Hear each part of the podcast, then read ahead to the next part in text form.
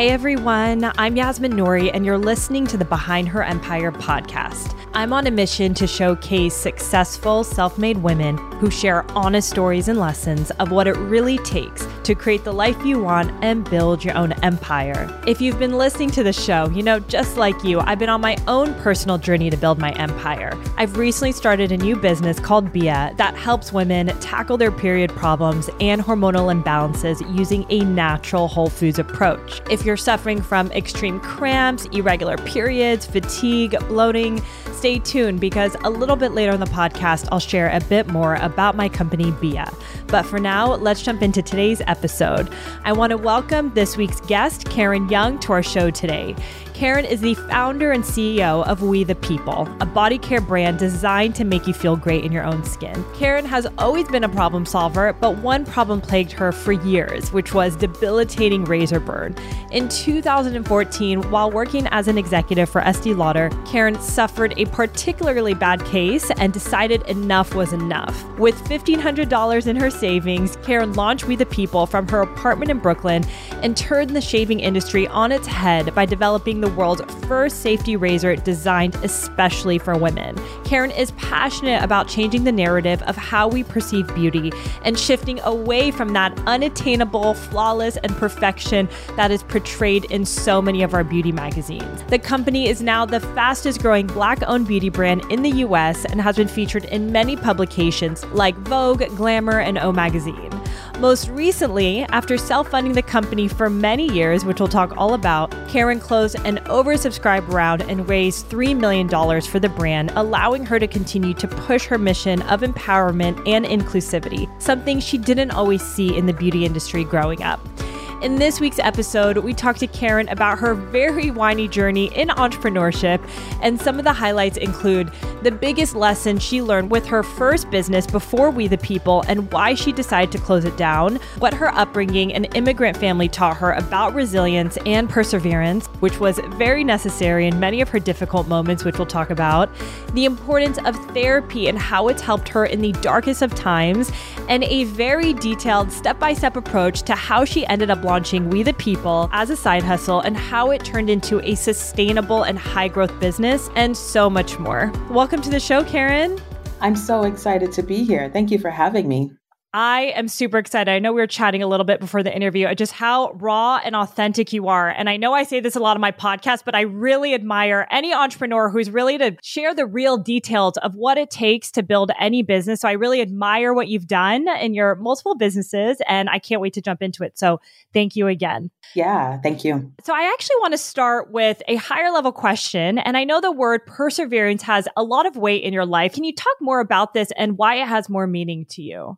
Yeah, it's funny you would bring that up. I was literally thinking about it yesterday. I was kind of laughing to myself and I was like, I think my grandmother taught me that word when I was like seven or something like that, or maybe a little bit younger.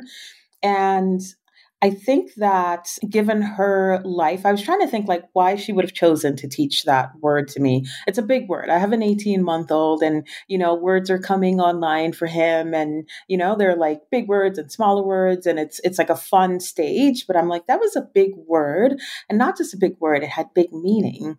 So she had to have given it to me at a time when she knew that I could hold it and like come sort of come back to it. It's almost like a reserve that she gave me, right? And I thought to myself, well, maybe she kind of knew what was coming ahead for me in a way. And I think maybe from that generation, perhaps it was like the weight of womanhood that she knows, you know, and sort of knew really well. And she was like, you're going to need this to kind of get you through life. I don't think she was psychic or knew that I was going to be an entrepreneur or anything like that, but she really served me with a word that really acts as a foundation for me and something that I was able to come back to through many stages of my life personal, professional, emotional. And so it was a real gift. I think it's honestly gotten me through pretty much everything I've seen. That is so fascinating. And I don't have any kids yet, but it's something I think about a lot. It's like, how do you instill these kind of values similar to what your grandmother has instilled in you? And I'm curious, it seems like she really inspired you to dream big and really do anything that you want. And mm-hmm. how do you think she really taught you the meaning of perseverance? Because, like you said, the word has a lot of weight and you might not know what that means as a kid, but any examples of what she did kind of pushing you to be outside your boundaries as a child? Yeah. You know, really always to sort of dream big and like never laughed at anything that I was doing. You know what I mean? I think like very early on, as we sort of come into our own, it's such a fragile experience, right? And it's really, really easy for someone to say something that I know so many people who were like, you know, I wanted to be there, so I wanted to be that. But I remember someone laughed at me when I did this, or like someone said something that stuck with me and never got over it. And there's like that real, that stretch from one one to seven, I think like definitely closer to seven, those really formative years where like we actually start to understand mm. the concepts and the weight of words and things that we're told about what we can and can't be. So she just n- never sort of locked me in, never put a wet cloth on anything that I was dreaming about. It was whatever I wanted to do, I could do. And I think that was just in general for my family. So, you know, I, I, think being immigrants, there was a lot that went into that. It was very purposeful. So we, they were very, very purposeful about access to education, which is, you know, a lot of reason why people would be immigrants in the first place. You're looking for better resources, better opportunities, better education. My family was sort of always in that search, and education was a huge one. Just being open to people sort of having big goals and dreams for themselves was was just something that I always experienced and she was very supportive and then she just had like straight up hustle herself, right? Because she was, you know, that was the decade where you had like eight kids or something. I forget how many at this point. Obviously, they experienced loss and all of that. But she lost her husband relatively young and she had to figure out how to care for my mother and my aunt and uncles. And so she actually started her own business as a as a caterer there was something that she knew about that perseverance very deeply, very personally, and and and about that hustle. Yeah, I mean, she seems like an incredible, strong person that you had in your life, and what an amazing role model.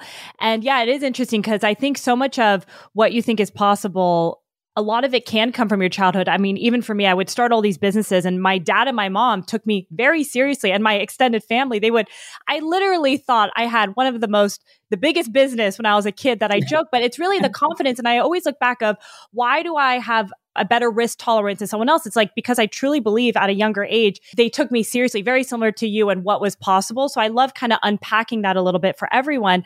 And, you know, so I know a little bit about your journey. You were born in Brooklyn, but you moved to the Caribbean to be with your grandmother and your mm-hmm. family. So tell me more about when you came back to the States and really how you think being between both cultures has really influenced also the women that you are today.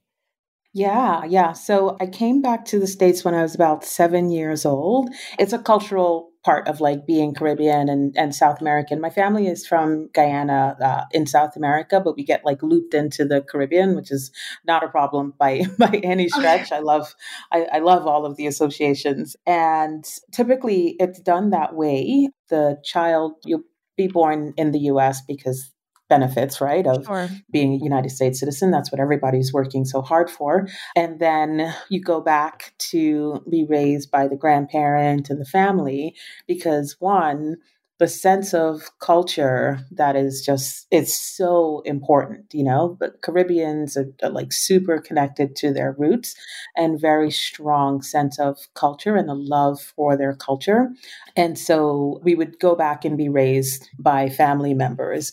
And that also allowed our parents to get a more solid footing in the United States because it's, we know how hard it is. We know childcare is expensive, time consuming, you're exhausted, and quite often you're also supporting the family back home as well as the child. And so, just as much time as you can get to work and kind of get a better solid footing until the child is ready to come back and like really get like that sense of education and start that journey. So, that's kind of traditional to our culture. And so, I went from when I was two months old, came back when I was seven years old, just went right into school. And what was fantastic for me was that I really sat in this interesting space where I considered myself Caribbean but I was an American by birth. And I lived in an immigrant neighborhood, Flatbush, Brooklyn. And so I was surrounded by people who opened stores and brought certain types of food or a sense of culture or experience or all of that into the neighborhood with these like incredibly hardworking people who would go out and basically hustle and then come back home to this place that felt safe to this place that felt familiar. And so I was constantly in flux. As someone was saying the other day, this chameleon like experience. And, and I was just like, I totally, totally understood that. And that's something that like I just maintained throughout my life. But I felt like I was constantly observing culture, mm. you know? And that as you sort of go through, you kind of determine what cloak you want to wear at what time. And so I was an observer of immigrant culture, and I was an observer of Caribbean culture, and I was an observer of how women experience those cultures because I was surrounded by by women. I was raised by a single mom, and then I kind of moved through life and everything that I saw as possible for myself started with what that culture told me was okay to do and told me where it was okay to stretch. And so, you know, I saw my my sister sort of really throw it all to the wind and use her absolute brilliance to go towards architecture. You know, I saw my mom quilting and like doing things with her hands and like really just enjoying that. And I was just like, okay. And so like I just I took all of the elements and that, that sort of fed me. And then I carried that as I moved through the world. And I think I just was a consistent observer. And because of how I grew up, I knew how to fluctuate between cultures. And then uh, there are also things that I had to figure out how to get rid of too. The patriarchal sort of experience where, you know, in Caribbean culture, men are really catered to and often have the final say and so on. I, ooh, I got into some serious tussles with my dad. Yeah. yeah, I had really incredibly supportive women around me who believed that I could do anything. And so, yeah, those were all the things that I that I carried yeah, and it's interesting just really thinking about all these different experiences that you had at such a young age really allowed you to be more of an observer, which has only benefited you in life because of these different, you know, as an entrepreneur, you're always observing and thinking about how can I make this better and looking at opportunities. So I can't wait to dig in more into your story because I think there's so many of your superpowers just came from these experiences that you just went through. So I love to hear that. So I'm going to fast forward a little bit. I know you mentioned, you know, any immigrant family, including myself, like education is so, so key. So I know you studied psychology, but then mm-hmm. you cut your life kind of took you in a different way and you landed in the world of fashion right afterwards. And I remember I told my dad I want to go into fashion. He's like, absolutely not. You're not going to make any money. So tell me more about kind of your transition and how you landed into fashion after college. Yeah, yeah. I mean, I I heard similar, so it, it, trust me, it did not land too easily, and it wasn't the easiest choice. But you know, it felt like if I was going to take a risk, that was when you you take the risk, right?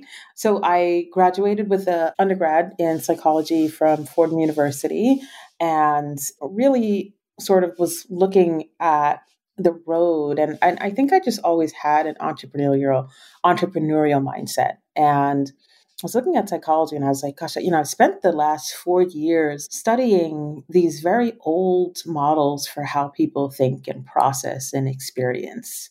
One of the things I didn't hear, like, there's some things that are like, okay, yep, that's standard. That probably goes across everyone. But like, there were cultural things that I didn't hear. There were things that, like, I, I felt like I wanted to be able to understand how to take back to my communities and the way people think in modern life and the experiences that they had to deal with in order to help people process and live their best lives. And so it kind of just didn't feel like a modernized experience. And then when I thought about ways that I could do that. I think I was just well ahead of my time. You know, there was no mm-hmm. like online therapy, there was no like, there were no apps or anything like that. And so I just, I didn't feel the calling for it. And in addition, it was going to be insanely expensive. And I was like, well, I'm not going to be out of school till I'm 40. And I just really want to go ahead and live my life. So I saw a posting for an internship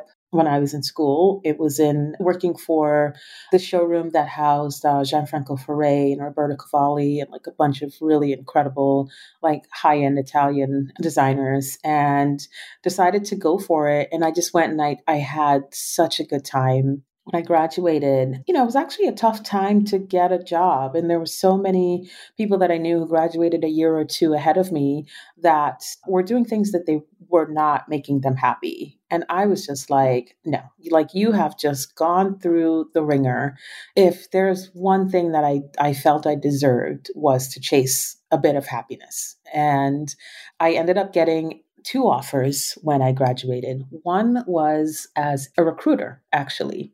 And yeah, and it had like a base salary of 80K or something, which was unheard of at the time. And I was like, wow, I'm going to trek to Wall Street and like just kind of be in this sort of crazy experience and I don't think this is something that I want to do, but like I didn't know anyone who was making that kind of money then. And then I had had the experience of working with this showroom and these designers, and I just loved it. I loved the energy. I loved the clothing. I loved the storytelling experience. Um, I was an introvert, and it pushed me and sort of pushed me above and beyond in ways that, like, I didn't think that I could at the time. It really brought me out of my shell. And I said, I'm going to, all right, this is it. And I got offered a job at Dolce & Gabbana as a result of this internship. You know, they said they needed someone as an account executive, like junior. The woman that I was interning said that I, I think you would be amazing at this. It was like half the I mean, yeah, like, you don't get paid it was, much. It was just insane. Like, I mean, the clothes, like you actually had to be grateful for the clothes because you couldn't afford to actually buy clothes. I was like sauntering up Fifth Avenue in like $800 heels, a $1,000 skirt, and then I would like pair it with a 9.99 shirt from H&M and they were like, "Oh my god, your style is so fresh." And I was just like, "No, this is a must-have." Like and everything else I took from the closet. That is how this works. Like God bless, I was I couldn't afford to eat much, so I was sample size. like, yeah. I just like I made it work and then I had an hour long commute to the end of Flatbush Avenue on the two train for a lovely little, little apartment that I was paying $800 a month in rent. And it was still most of my paycheck. But I was doing something that I loved and I was doing something that I had such an incredible passion for. And looking back, you know, it's almost scary to think like I could have gone for the other one, which, by the way, was that location was directly across the street from the World Trade Center, the former World Trade oh Center. oh, Center. my goodness. And so I think I would have been in a very different position wow. in a year's time anyway, right? So just, you just never know. Hey everyone, it's Yasmin here. I wanted to tell you a quick story. Before I started this podcast, I was working extremely long and crazy hours in banking and then in tech. I was totally burnt out, not living my truth, and dreaming of always building my own empire. With all of this stress, it came really debilitating periods from bloating, cramping, extreme breast tenderness, and really unpredictable moods. I would always complain to my friends that I was literally out of commission for at least a week every single month. And that adds up to three months in every year.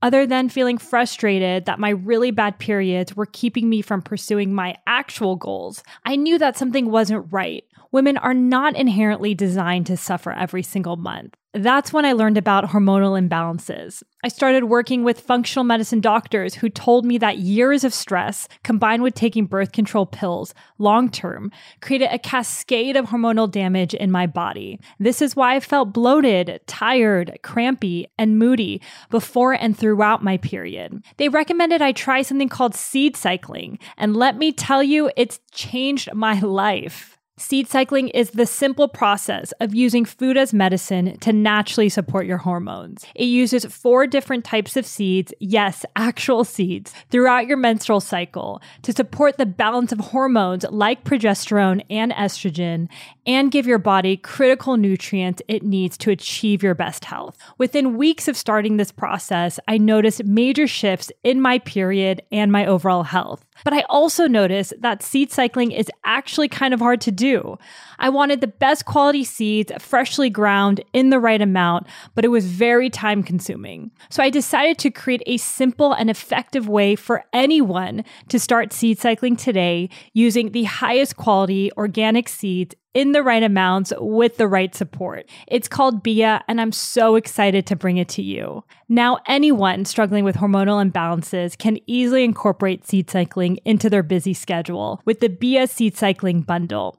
This process has been life changing for me. I no longer deal with cramps, bloating, breast tenderness, or any other PMS symptoms before my period. It's been a complete game changer and it's allowed me to focus on things that matter most to me, like this podcast and building my own empire. And most importantly, I want this for you too. If you or anyone you know has been struggling with hormonal imbalances or bad periods, go to biawellness.com slash free. Once again, it's biawellness.com slash free to download our free guide to our top tips in tackling hormonal imbalances and to learn more about our seed cycling bundle. We included this link in the show notes along with a promo code for $10 off for all of our Behind Her Empire listeners. I know you're going to love seed cycling just as much as I do. Thanks for listening listening. And now let's get back to the show.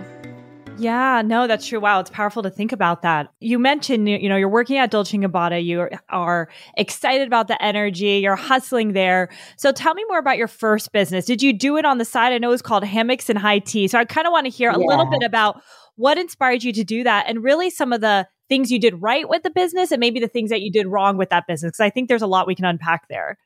Yeah. So yeah, that business was called Hammocks and High Tea, and I actually so I spent quite a, a, long time in fashion. Actually, I went from Dolce Gabbana, then I moved into more contemporary brands and some overseas brands as well, and kind of like really ran the gamut, you know, in in terms of the experience and the type of people and brands that I worked with and sold.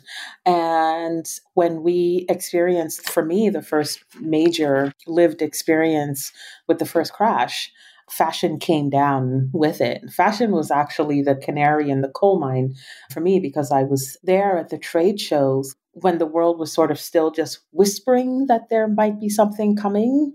And I was at the trade shows, and we had gone from selling a million dollars worth of t shirts in a day of sales to nothing. There was like tumbleweed blowing through the aisles. No one was there. Stores were closing.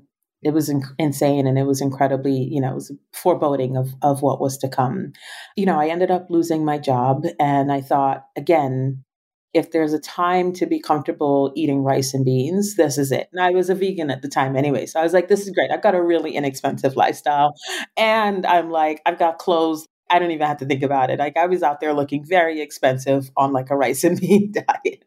Yeah, I, I thought here's a time to take a risk. And so I was really interested in home. I'm a, I'm a cancer, so I love home. I love, I'm like, my middle name needs to be cozy. Like, I fully. love it.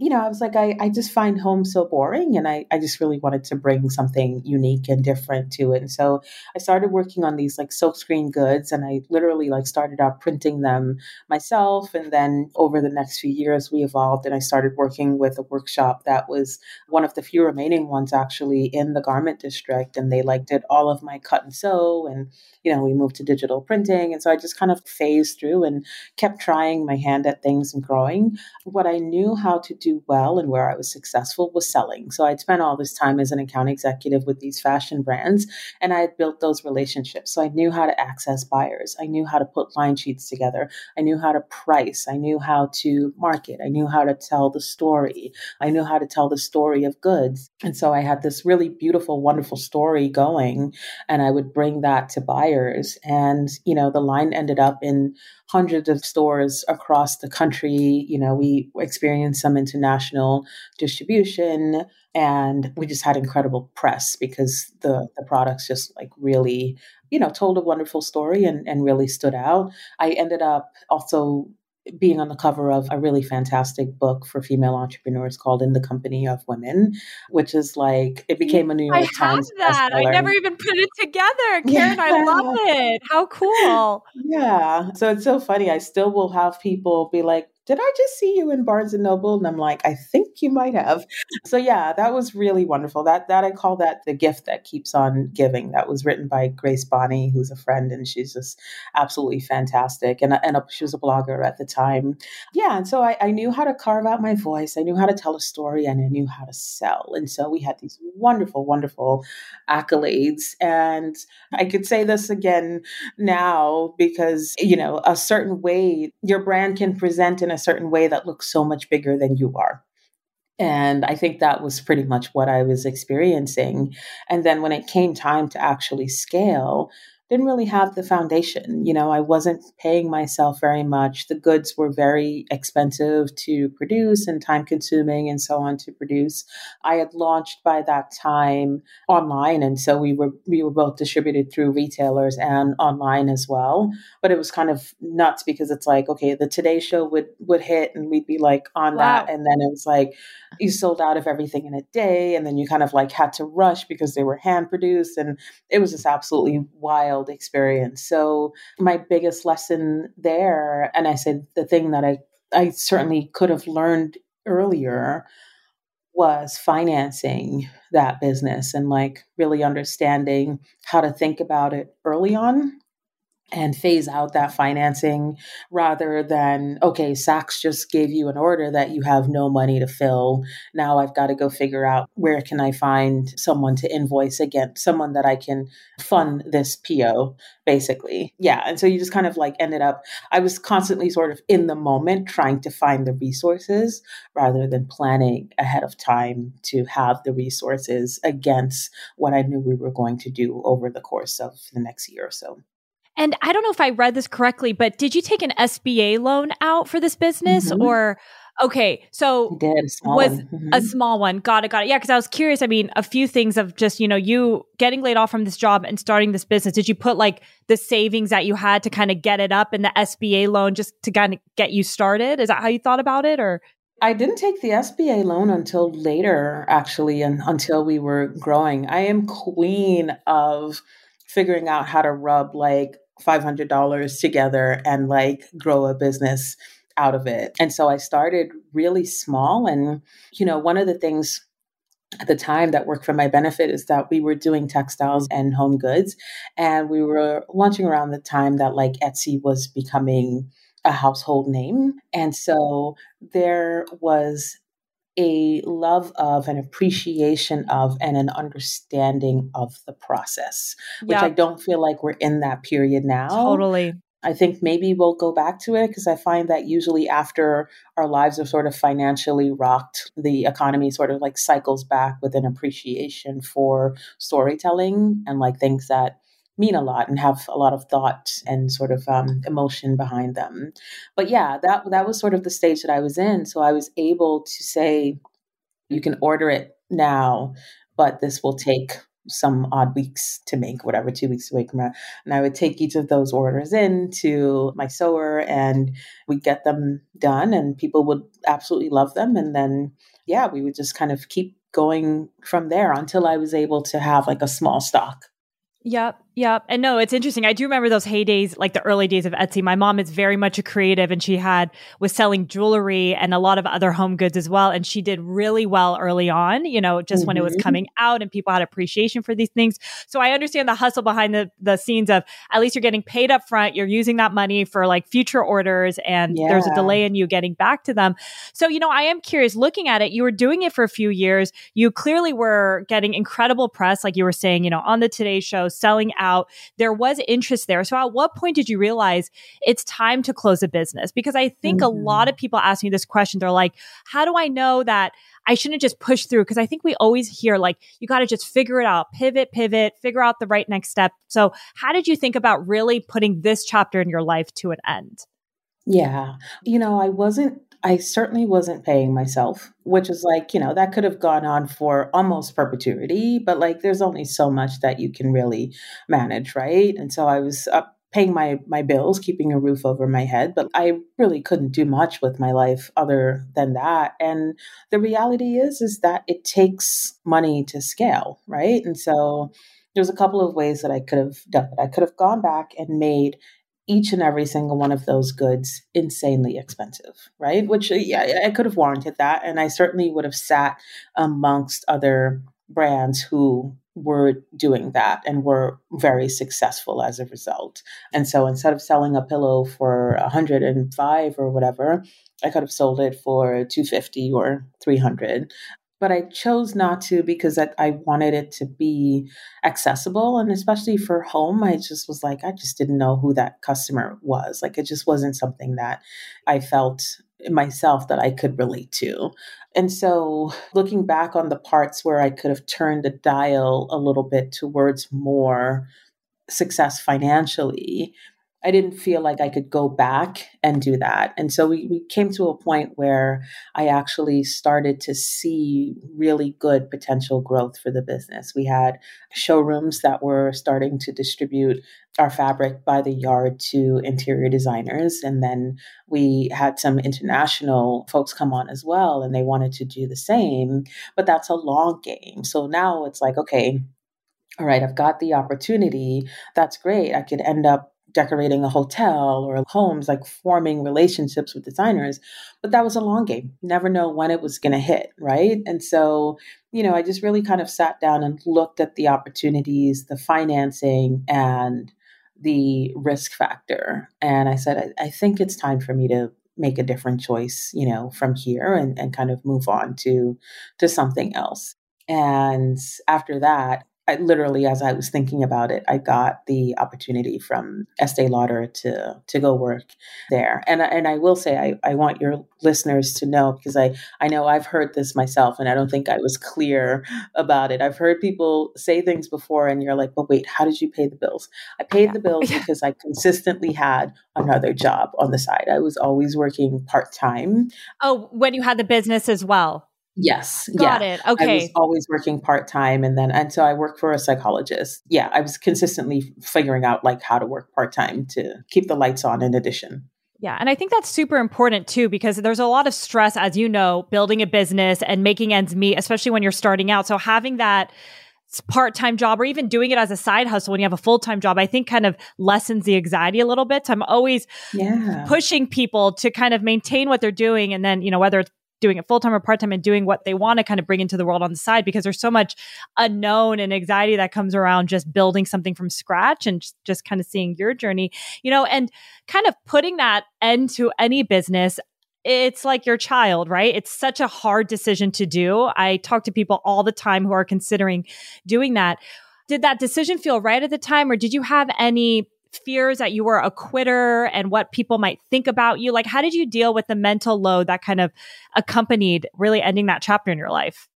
Yeah, well, as you can imagine, I've always been a fan of therapy, right? And I've always been a believer in in psychologists and I actually a good part of me like going back to therapy was driven by that because when you look at uh, like our upbringing and like that emphasis on education and all of that like here i was like okay it's it's a wonderful story right? But at the same time i was going against my family like sort of standard. I was the only entrepreneur in my family at the time. All of my other, my cousins and everyone else either maintained incredibly stable jobs or they were freaking brilliant. I mean, like multiple Ivy League degrees, chemists, doctors, educators, like you name it. And here I was like, I want to wear pretty clothes.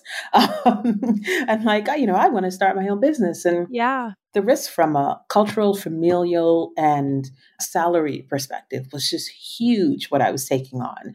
And people could respect it from the outside. But I didn't have any support. There was no place to fall back other than like I could go sleep on your couch if it all blows up, right? So, yeah, it was deciding to close it felt like a failure and certainly felt like I had taken all of this risk, all of this time, like really lived hand to mouth for years. And getting to this point where I needed to close it felt like I had supremely failed at something. Yeah. And, you know, I know therapy has been such a big help in you know your life and that's something you've always been a proponent of. What were some of the things that came from that experience? I know one thing that i thought was interesting when i was listening to another interview is you're really thinking about like what were you trying to prove right? I think we all have that. I think about that a lot and i'm like who am i trying to prove it to? Like how so i'd love to just kind of hear maybe some of the findings or highlights through that moment in your life and what you learned through therapy yeah so you know for me i think that there was, was, certainly one element of my childhood that was wonderful and, and magical. And then there was another part that was really hard, like mm. raised by a single mom in Brooklyn on welfare while she sort of tried to figure it all out. There was just like a lot that was sort of going on in the, the background. And I think that I find that entrepreneurs generally have a chip on their shoulder. There's some. It just it might be a small chip. It could be a large chip, but there is a chip on our shoulders somewhere. And I think for me, I I needed to prove my worth and my value in mm. in a lot of that. And I was young. I was in my 20s when I started that business. And so I didn't quite put the two and two together at the time.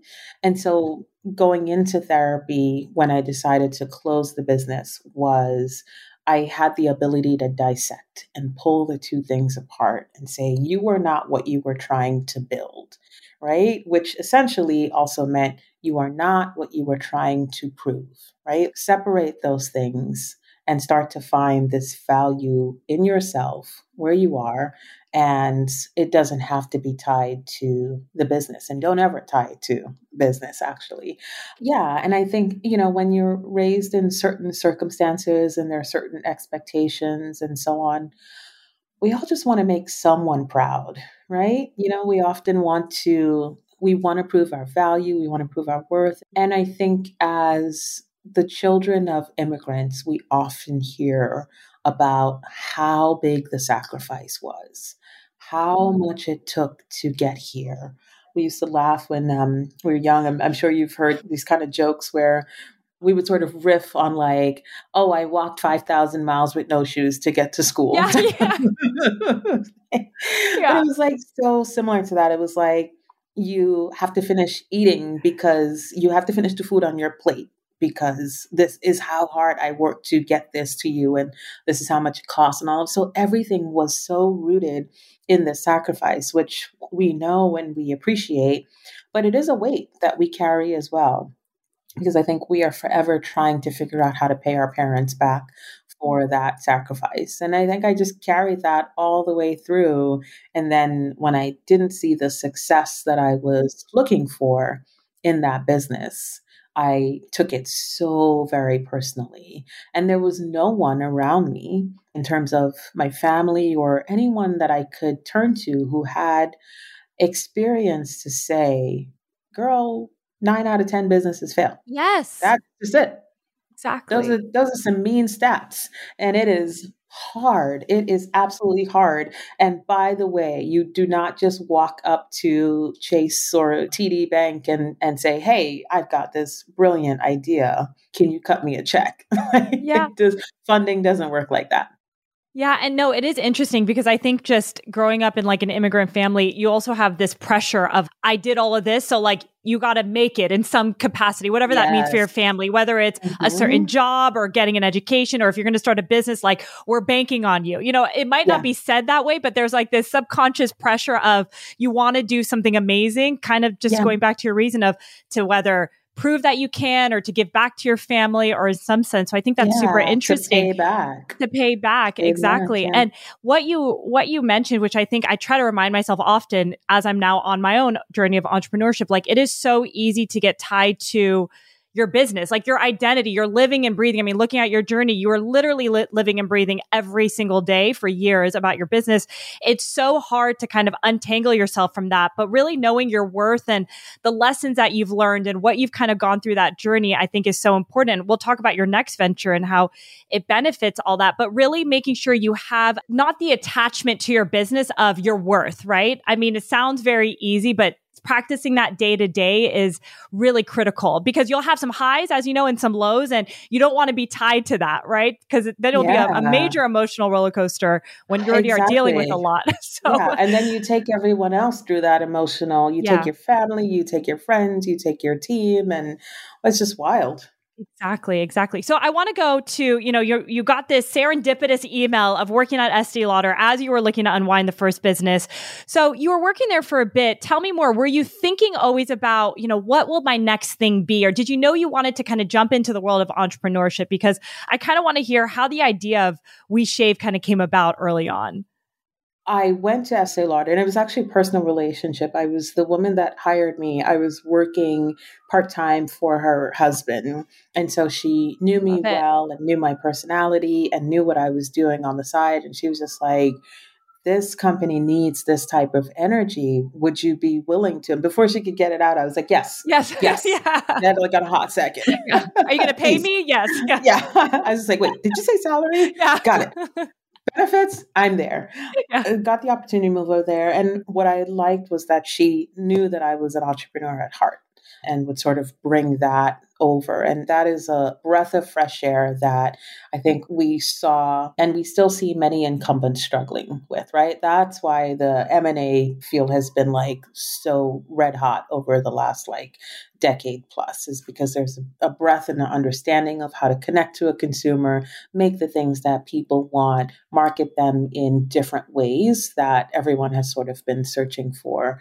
And so I went over with that and just tried to bring the perspective of freshness and turning things over. Like, why are we doing the things this way? And how can I sort of help? But like also staying in my lane a little bit too, because you don't go into a company of that size and that magnitude with that level of longevity. And it's like, oh, no, yeah. Cool. Like, yeah, I'm in here. Let's like turn it all over, right? Like, that's not how they, they think. And so you have to be very careful how to tread but that was yeah that was an amazing experience and i think i just consistently when you're an entrepreneur i think people may sort of I say like put a lot of filter and gloss and all of that onto the, the word I think really truly you're just a person who walks around and you see opportunities. You where people might see problems, you see an opportunity. And and I saw an opportunity for at the time a new way to think about, position, and approach shaving when it came to women and an inclusive audience that I wasn't seeing anyplace else. And I know you started that business. So I believe it was still a side hustle, right? When you first launched it, you still had your full time job and you really only put $1,500 of your money. So tell me more about those very, very early days of you full time at Estee Lauder and getting that initial V1 of the product and the brand out with that money. So, yeah, it was truly like another side hustle. It was towards the end of my time there, but I had sort of incubated the idea for a while. And what I did is I just researched. I just, you know, went out and I found the communities who would help me bring this to their communities and to their audiences. So, I started talking to bloggers and influencers and just really started building these very personal relationships. I started talking to potential end consumers to make sure that like if I was going to build something, they actually wanted it and it wasn't something that I was just kind of dreaming of, right? And then thinking about like what they bought, what they needed, what their lives were like, how they thought about their skin and their bodies and how we could actually truly serve them. I put up a site and the first person who bought was my brother, Kenton. Yeah. Love that. I just absolutely adore him. The first order that came through, I was like, he's amazing. and then then we just started being picked up by these incredible bloggers. I didn't even, I bought it. Like I didn't even gift, like they had met me, talked about why I wanted to be in the space, what I saw, what I loved, what I was making, what we wanted to do. And they bought it and then they talked about it. And it just kept spiraling from there. And by the time I turned around, I was literally hauling IKEA full size like bags. I love those bags, train. by the way. Yeah. I used to use those let, bags. Let They're big enough.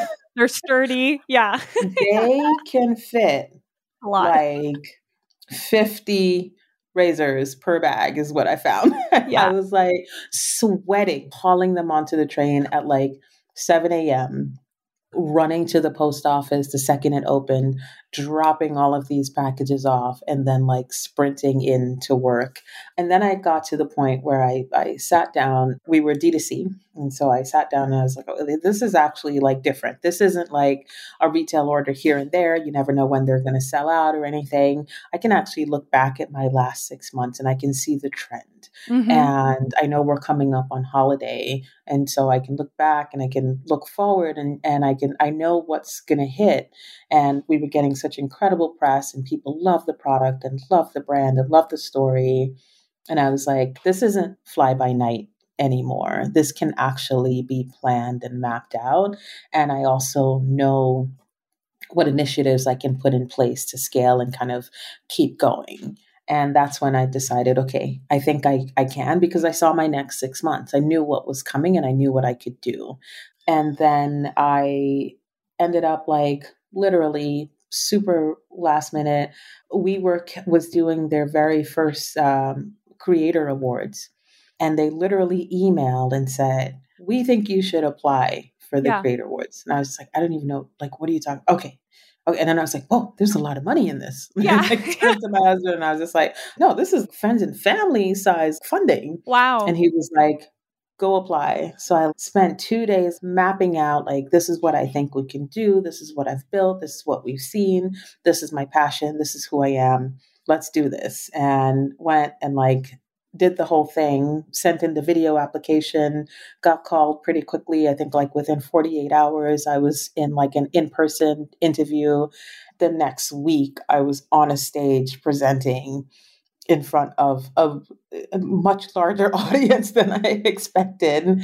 And I walked away with 180,000, which I think was like the second biggest prize of the night. And so it was just wonderful and, and destined in a different way. Yeah. So I want, there's a lot that I want to unpack here. So just going back to the early days. So you were saying what I appreciate, like, I believe the first two years of your business, you were really developing those relationships with, like you were saying, the customers, bloggers, influencers.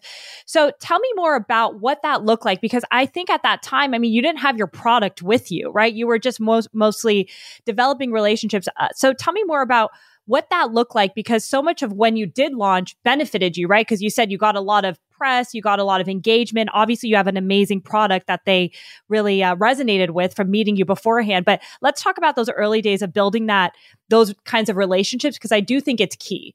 Yeah. So I had a razor, and first of all, like razor was the smartest thing and the stupidest thing that I had ever done. There was no, it wasn't like I was making skincare or something like that, where there were like a ton of contract manufacturers yeah. that I could go to.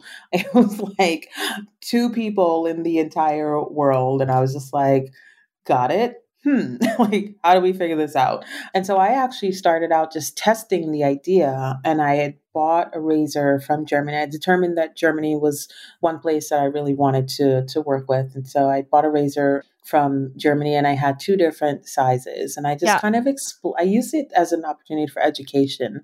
And I think that's actually kind of key, and and was key to that super super early success because I didn't go out telling people that they needed to buy this product. It wasn't like, you know, the lights are on in the business and like, let's come in, sales, sales, sales. Yeah. It was more like, how can I help you? And how can I help you learn? How can I help you learn about your skin? How can I help you use it best? How can I serve you? I think from that perspective, people just felt like, oh, I, I want to tell her more. Like, I actually want to figure out. Yeah, we ended up getting, and so that, like, having that early product and just educating people around it was like fundamental. Sure. And so they sort of really picked up on that from there. And then I was able to take all of those learnings. So we learned, you know, which of the two razors, like the shorter, heavier one or the lengthier, like lighter weight one, which one was easier for people to use? Which one did they prefer? Which one sat in the hand a little bit better? What knurling pattern was like easier and, and better to maneuver with, especially when you're in the shower? You know, we were doing like a little shave oil at the time the viscosity of the shave oil, like what actually worked better, how did people think about it, what were the results like. So I just really dug in. I used my psychology background and just got to know people and got really, really curious and pulled it all together. And literally, I think like one or two days before I went on stage and won the award, I had samples in hand and that was the first time that I had seen my real product after developing it with the manufacturer. And it was the very first one that we saw. When I handed it to the judges, they were like, this is wow. stunning, you mm-hmm. know? But I was like sitting there like sweating because I was like, this thing just got here 24 hours ago. like we almost didn't make it. I was about to go out there and try to win with just a vision, which I think we still could have. Sure. But, you know, having the sample really kind of took it to the next level. Yeah. And I'm curious, you know, like you were saying, creating a razor is not like you're creating a skincare product or a food product that you can kind of mess around with in your kitchen or, you know, there's not so many contract manufacturers. So, how did you really break into that? I mean, was it pure Googling, dialing for dollars to find someone who can create the product? But how did you really develop that relationship? Because you also weren't doing a lot of order quantities at the time as well. Yeah. So that was really finding the right people on the other end. And that was already in and of itself like a whole thing because we had to find the the right manufacturer and then find the right manufacturer that believed in us. And I always say I, I went through the the wringer of like calling around different people and you know, people had been doing this for decades and it was just like wait you're you're just a chick from brooklyn? Like what and you want to make it for women? Like mm, i don't understand. You know what? We have one in stock. We can just paint it pink and like we can you know it's fine from there. And i was just like no that's actually not what i was thinking. I have a very specific pattern that i want. I have a very specific weight. I have a very specific handle that i really want to to achieve. How do we do this? And the conversations never went further from there and then one day a woman picked up on the other end, and it's our current manufacturer. Oh, cool. And I said, never get anywhere if it weren't for women picking up on the other end. I, I promise you that. 100%. Women are amazing and just really connecting with people who understand what you're trying to create. But I just love hearing your journey with that because I think a lot of people will try to find the right contract manufacturer, but it does take a lot of time and grit and patience to find the right one. So I just love hearing that those examples because if you're listening to this now and you're trying to get in of the right person, but you're not finding the right person, it's part of the process. It just it's a matter of time. And I think that's a huge part of just to your success of really finding somebody who is able to kind of create what exactly what you were looking for and take a chance on you. So I, I just love to hear that. So I'm going to kind of fast forward a little bit. You know, so much of how you thought about building the business was just reinvesting the dollars back into your business. You didn't think about fundraising early on, or maybe that wasn't a path that you were necessarily thinking through, but you most recently closed around, I believe, around 3 million this year. Big congratulations. So Thank tell you. me more about how you thought about fundraising in terms of early in your business and, you know, most recently with this successful round. Yeah. You know, I think the biggest changes for me were more like, early in my business, I, I kind of always thought I had to prove every single solitary element first. Build it with nothing. I needed to be a unicorn. I needed to be a miracle maker. And then I could go out and get people to back that. And I think the biggest difference with the last raise, and not to say that it was easier by any stretch of the imagination, fundraising is always hellish, but I had core foundation, first and foremost, of a healthy business. And I had the opportunity that we could speak to from there. I was then able to fill in what I wanted the team to look like, what the product roadmap was going to look like, and the experiments that we were going to run in order to scale and build from there, and what our distribution plan was going to look like. And by then, all of this stuff was like set in stone or inbound and we would kind of maneuver. And so I think one of the things is women always feel before they go out and raise that they've got to have it all solved. And I'm not going to say that I was able to surpass that. It's something that I still struggle with because, you know, we are usually overlooked, undervalued, like the whole the whole shebang. Like we've we've got that. And so I think we often just feel like, no, I gotta prove myself. Nothing else is gonna work. But yeah, this time around, it was less about proof and more about painting the picture of what we had already established and where we could really go from there with the right capital to the business and also the relationships part of it in addition. You know what would it look like to have investors who truly backed us who could take help take us to the next level who had the emotional stake in the business as well to work alongside me at this early stage where frankly it looks terrifying. Yeah. It is as terrifying as when I had just a dollar in the bank, right? Or it, more because now I've got team, right? Yeah. And now I've got people to support and and all of that. And now I've promised something. I have a fiduciary duty on on top of it. So it gets even more terrifying. Yeah. And then it starts to like all of your demons come up for me, that was the nope, I'm constantly doing it myself, doing it myself. It's just me. It's just me. I got this covered, you know, and, and it, this was how I was, this is how I was, was raised. And so there's so much that like you end up having to examine as a result in order to be able to leave room for your business to scale and, and for you to see that next level of success. And so as you can imagine, I've I'm a big proponent of like keeping that therapy going. Like I I talk to my therapist like once a week because we need to make sure that we are not bringing all of the demons to the business as it is now and to the team as it is now and that I need to focus on finding the people and like really truly investing in them and giving them the space to run to build the vision that we're all a part of now. Yeah. And, you know, there's so many things that resonate with what you were saying in terms of like those demons. And especially when you're like putting a deck together and bringing on investors, that's like a whole level of responsibility on top of just team. I think having a team is already like step one in terms of entrepreneurship. All right. You're feeding people. This is like people's livelihood. And then you have investors coming in. But how do you deal with that pressure? I know you mentioned therapy. Are there any other rituals that you have? Cause like you said, you know, you have an 18 month old at home. You're growing this high growth business. You are hiring, you you're you're ready to take this business to the next step. How do you deal deal with that feeling of overwhelm? That you know, I have a much smaller business, and I that's something I try to tackle every day. So, any words of wisdom that you have learned from your experience? Because it doesn't get like you said, it only gets harder as you grow and as you want to yeah. take the next thing to the moon. So, I'm curious to get your thoughts. Yeah. You know what I think if I'm to be honest, I you know I could I could say that I do yoga and do all of these things. I'm trying to get back. I'm sitting here in front of you drinking a green juice, and I'm like, well, I just will do whatever I can in the moment. It doesn't always look like I'm taking deep breaths and I'm meditating and I get up at 4 a.m. in the morning. No, I yeah. sleep until I the very last second that I can.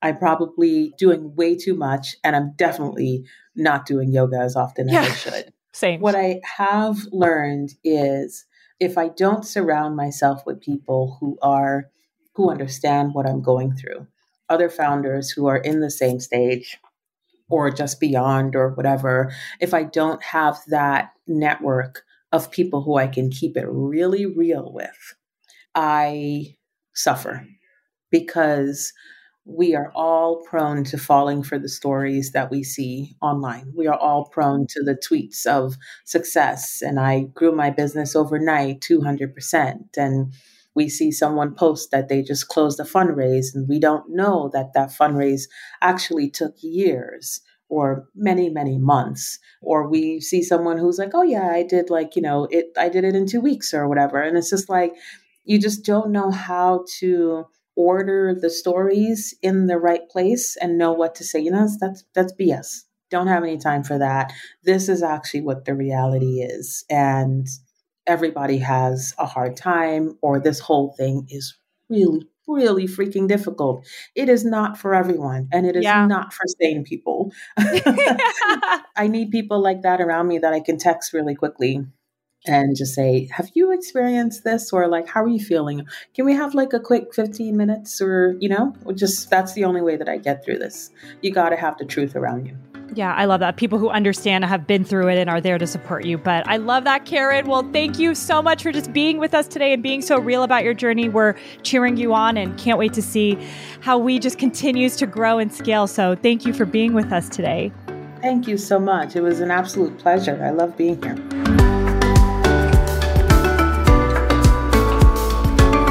Thank you so much for listening to this episode of Behind Her Empire. If you enjoyed this conversation, it would mean the world to me if you would consider leaving a review or even sharing this episode with someone who might be inspired to create their own empire. To stay updated on new episodes or join our private community, visit behindherempire.com to sign up. We send inspiring and short emails every week to your inbox. I'll see you next week. And until then, remember, you're always in charge of your own destiny, and it's never too late to start your own empire.